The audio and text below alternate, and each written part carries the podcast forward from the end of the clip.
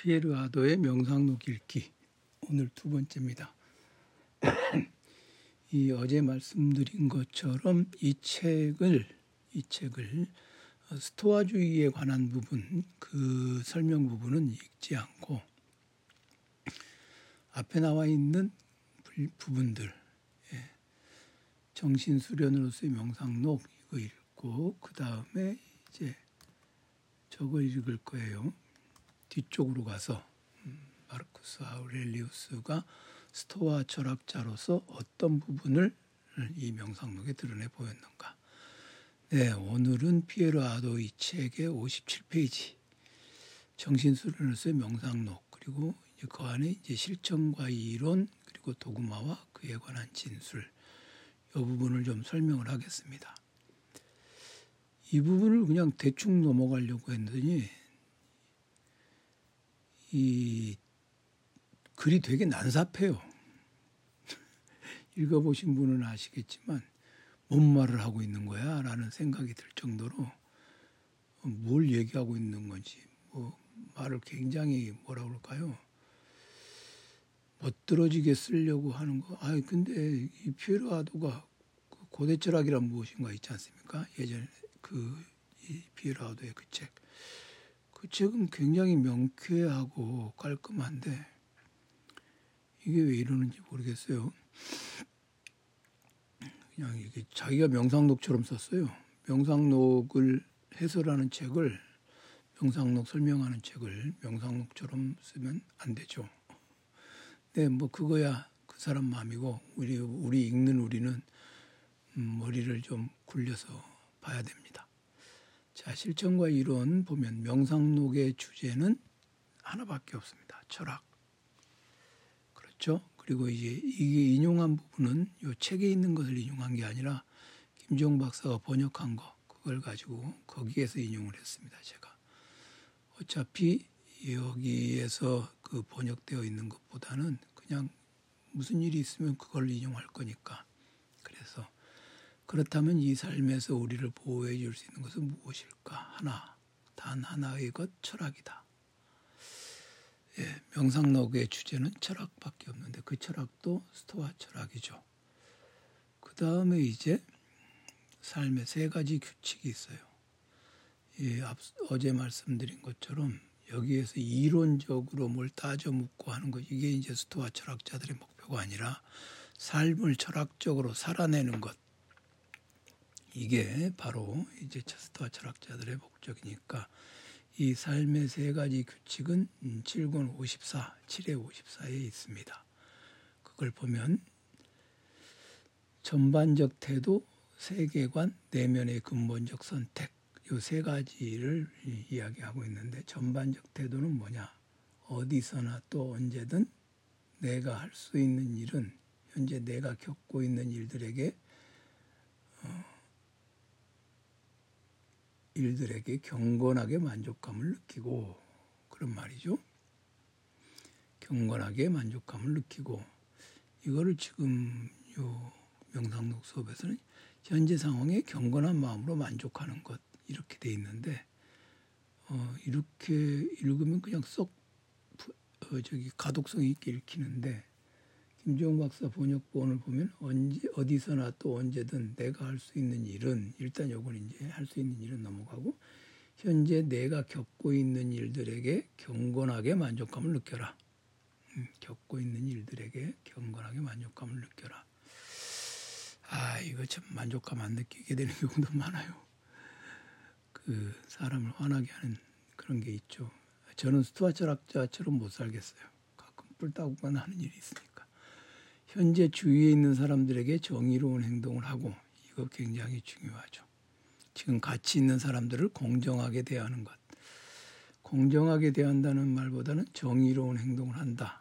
이게 이제 훨씬 더 정확한 말인 것 같습니다. 또 현재 내가 가지고 있는 내적 인상에 모든 주의를 기울여 충분히 파악되지 않은 것이 절대로 거기에 스며들지 않도록 하는 것. 보면은 현재 내적 표상의 분별의 규칙을 적용하여 어떤 것도 객관적이지 않은 채로 마음속에 스며들지 못하도록 하는 것. 이게 객관적이지 않은 채로 요 말이 참 모호한 말인데 이게 어, 번역본을 보면 충분히 파악되지 않은 것이 네, 충분히 파악되지 않은 것이 요게 맞는 말인 것 같죠 번역이 요게 이제 요게 근본 내면의 근본적 선택이에요. 그러니까 충분히 파악되지 않은 것들이 숨어들지 않도록 해야 된다. 이렇게. 그리고 이런 내면의 근본적인 선택을 이제 충분히 파악되지 않은 것이 어, 내적 인상에 주의를 기울여서 충분히 파악되지 않은 것이 스며들지 않도록. 그러니까 간단하게 말하면 어, 현재 겪고 있는 일에 경건하게 만족감을 느껴라. 자, 그건 일단 2번 주변 사람들에게 잘해라. 정의로운 행동해라. 자, 이거는 뭐 정해져 있어요. 그런데 행동을 선택해야 되고 뭔가를 이거 받아들여야 되나 말아야 되나 이렇게 할 때가 있을 거다 이런 얘기죠. 그럴 때는 충분히 파악한 것만을 받아들여라 그런 얘기죠. 그리고 이런 내면의 근본적인 선택은 도그마타라고 하는 보편적인 문장으로 표현된다고 합니다. 이게 이제 도그마타라고 하는 말을 이렇게 이 계속 이 피에라도가 남발을 하는데 그냥 원리라고 번역을 하면 돼요. 원리. 원리라고 부르는 보편적인 문장으로 표현됩니다. 도구마라고 하는 것은 특정한 행위를 확립하고 정당화하고 하는 보편적인 원칙이죠. 도구마라고 하는 게 독단이라는 뜻으로 번역이 되지만 사실은 근본 원칙이란 뜻이죠. 사람이 반드시 지켜야 하는 근본 원칙. 예, 반드시 지켜야 하는 근본 원칙이다. 이거 굉장히 중요한 거죠. 지킬 것 지켜야 되는 거. 특히 그 거래 관계 뭐 이런 데 있어 지킬 거 지켜야 되는 거죠. 그리고 이런 도그마타는 모든 행동의 기초에 있는 근본 원칙에서 도출되는데 이게 이제 근본 원칙이 뭐냐면 도덕적 선 또는 도 미덕만이 선이요 도덕적 악 또는 악덕만이 악이다. 그러니까 선악을 명백하게 해라 그런 얘기죠. 그것에 해당하는 어, 원문은 이거죠. 그럼 좋은 삶은 어디에 있는가? 인간 내면의 자연이 추구하는 바를 행하는 데 있다. 이 자연이라고 하는 건 본성이죠. 본성은 선하다고 봅니다. 예, 우주, 우주의 이성과 합치한 인간이기 때문에 스토아주의에서는 그럼 이것을 어떻게 이룰까? 이제 뭐 선을 그냥 내비두면 저절로 선해지느냐? 그건 아니니까. 충동이나 행동 원천으로서 몇 가지 원리들을 가져라. 그럼 무슨 원리냐? 나쁨에 관한 것들을 로서 예를 들어 인간을 정의롭게 하고 절제하고 용감하고 자유롭지 하게 하지 않은 것은 좋은 것이 아니다. 네, 이런 것들을 이제 좀 조심해라 그런 얘기죠. 새삼스럽게 말할 필요가 없는 음, 그런 것들입니다. 그 다음에 이제 도구마에 관한 도구마와 그에 관한 진술을 여기에서 보면 이게 이제 스토아 연인이 아주 그 궁극적으로 궁극적으로 수행하는 것 그게 있죠. 자신 안으로 물러남. 여기서는 이제 은신이라고 번역을 했는데 은신이라고 그러면 왠지, 왠지 좀 이렇게 좀 뭐라고 할까요? 좀 소극적으로 보이니까 자신 안으로 물러남 이렇게 하는 게 우리가 이해하기가 쉽겠죠. 이걸 그리고 이제 그 푸코는 자신의 돌봄이라고 이렇게 이야기를 합니다. 푸코가 자기 해석학 뭐 그것도 이런 것 중에 하나죠. 마르코스 아우렐리우스 이런 것뿐만 아니라 이제 그 아우구스티누스 뭐 이런 사람들 내면으로 돌아섬 자신 안으로 물러남 뭐 이런 것들을 이제 그 거듭 행해야 된다는 것이죠. 그런데 마르쿠스 아우렐리우스가 명상록으로 했었느냐? 그냥 마음을 먹고 아 똑바로 살아야지 간단히 말해서 똑바로 살아야지 이렇게 마음을 먹고만 있으면 안 된다는 거예요. 그것을 글로 써서 자신에게 거듭 말하고 또 썩어서 그걸 보기 위해서 계속 쓴다는 거죠. 그러니까 이 명상록이라고 하는 것은 남에게 보여주기 위해서 쓰는 게 아니라 이런 도구마들을 계속해서 씀으로써 일테면 도 닦는 거죠. 도를 닦기 위해서 이것들을 계속 쓴다. 그런 얘기입니다. 글쎄, 자기 자신 안으로 이렇게 물러난다는 것, 그게 그렇게 간단치는 않을 것 같은데. 그 다음에 이제 삶의 세 가지 규칙을 실천하기 위해 마르코스 아우렐리스는 각 장의 주요 핵심들 묶음을 제시한다. 케팔라이아라고 하는 것, 케팔라이아라고 하는 것인데 이 케팔라이아를 이 피에르 아도는 길게 막 뭐라고 해놨는데 그냥 이거 읽으실 때 음, 그냥 근본 도구마 묶음 도구마를 약간 이렇게 저렇게 어, 몇 가지를 묶어서 삶의 세 가지 원칙 있잖아요. 그럼 그 삶의 세 가지 원칙을 실천하는데 필요한 몇 가지 또 이제 금원들이 있을 거 아니에요. 격언들, 격언들을 이렇게 묶어가지고 만들어 놓은 것 그런 것들을 케팔라이아라고 합니다. 이 케팔라이아라고 하는 것은 저기 피에르아도의 그 고대 철학이란 무엇인가 거기에 보면 나오는 용어이기도 한데요. 그 수도사들이 수도사들이 그 격언들 지켜야 될 격언들을 묶어 놓은 것 그런 것들을 케팔라이아라고 불렀습니다. 굳이 그이 마르쿠스 아우렐리우스의 이 명상록에다가 케팔라이아라는 말을 해가지고 길게 쓸 필요는 없고 그냥 도구마타 묶음들 그렇게 이해를 하시면 됩니다. 그러니까 근본 도구마가 있고 근본 도구마 근본 도구마는 삶의 세 가지 원칙이죠.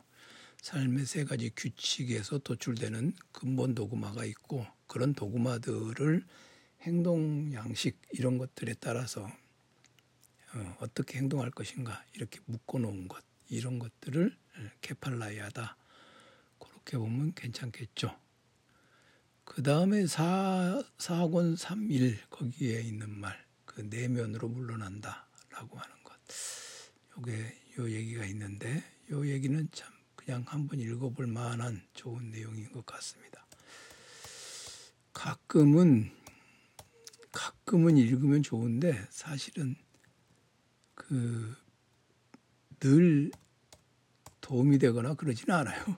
저는 저는 이 인성이 훌륭하지 못하고 이게 계속 글을 쓰기는 하는데 이렇게 마르쿠스 아우렐리우스처럼 마음을 닦는 글을 쓰는 게 아니라 남에게 보여주는 글을 쓰잖아요. 저는 제가 보자고 쓰는 글은 아니고 남에게 보여주기 위해서 글을 쓰지 않습니까?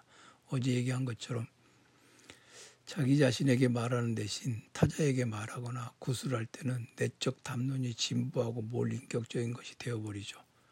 우리 자신 앞에서만 내밀한 것을 성찰할 수 있고 그래서 계속 저는 남에게 말하고 남에게 보여주자고 글을 쓰기 때문에 인격 수양이 안 되는 것 같아요. 음, 최근에 이제 이제 해가 바뀌고 그래서 책이 이렇게 만들어져 있는데 그 2016년인가요? 그때 출간했죠. 그 책. 2016년이 참 돈에 얽힌 사건들이 있는 있었던 해 같아요. 보니까 어이없게 어, 그 철학으로서의 철학사 그거를 지금 절판을 했습니다. 유유 출판사에서 어, 출간했던 그 책을 절판을 했습니다. 그게 이제 그 별다른 일이 없었으면 수정할 것도 있고 그래서 그걸 좀 공역한 이해하고 함께 공역한이가 노력을 많이 했죠. 네, 절판을 했습니다. 그뭐 이제 뭐죠? 사정을 어떤 분이 물어오셔서 그냥 아주 간단하게 말하면 그 인쇄하고 관련된 문제가 좀 있었어요. 간단히 말하면 그 출판사 대표가 사기를 쳤어. 가령 100부 찍었다고 말하고 100부에 해당하는 인쇄반을 주고 실제는 더 찍어서 팔았죠. 그리고 뭐 제가 그 출판사에서 인쇄를 받던 통장을 없애버렸어요. 아예 딱 돈을 받, 받지 않으려고. 그러니까 연락도 없었고 더 어이가 없는 게 이게 보면 스토아 철학자의 책을 읽으니까 새삼 그런데 그 대표 아들 이름을 제가 지어줬어요. 자기 아들 이름 부르면서 내 생각이 안 났을까 이런 생각이 들어. 근데 이제 돈독이 딱 오르면 모든 그런 그 내면을 돈독으로 쳐 바르면 그런 게 없어지는 것 같아요. 그래서 그냥 미워하지도 않고 그렇게 살다 뒤지라고 조금 걱정되는 거는 그 출판사에서 보니 검색을 해보니까 이번 달에도 책이 하나 나왔 책이 나오고 그러더라고요. 근데 그그 필자들은 인쇄 제대로 봤나 모르겠어요. 어쨌든 그러해서 그러합니다. 뭐 이게 지금 살펴보니까 비싼 돈 주고 중고서 좀 살, 중고 살 필요 없다. 뭐 이 정도의 책을 대체할 것 많다라고 누가 그 밑에다 댓글을 달아놨던데, 네. 책을 그렇게 책에 대해서 그렇게 싸가지 없는 그런 말하는 거 좋지 않죠. 말로 죄를 짓는 일들, 돈으로 죄는 죄 짓는 것도 사기고 말로 죄 짓는 것도 사기가 될 수 있죠. 어쨌든 도를 닦겠습니다. 저는 명상록을 읽으면서.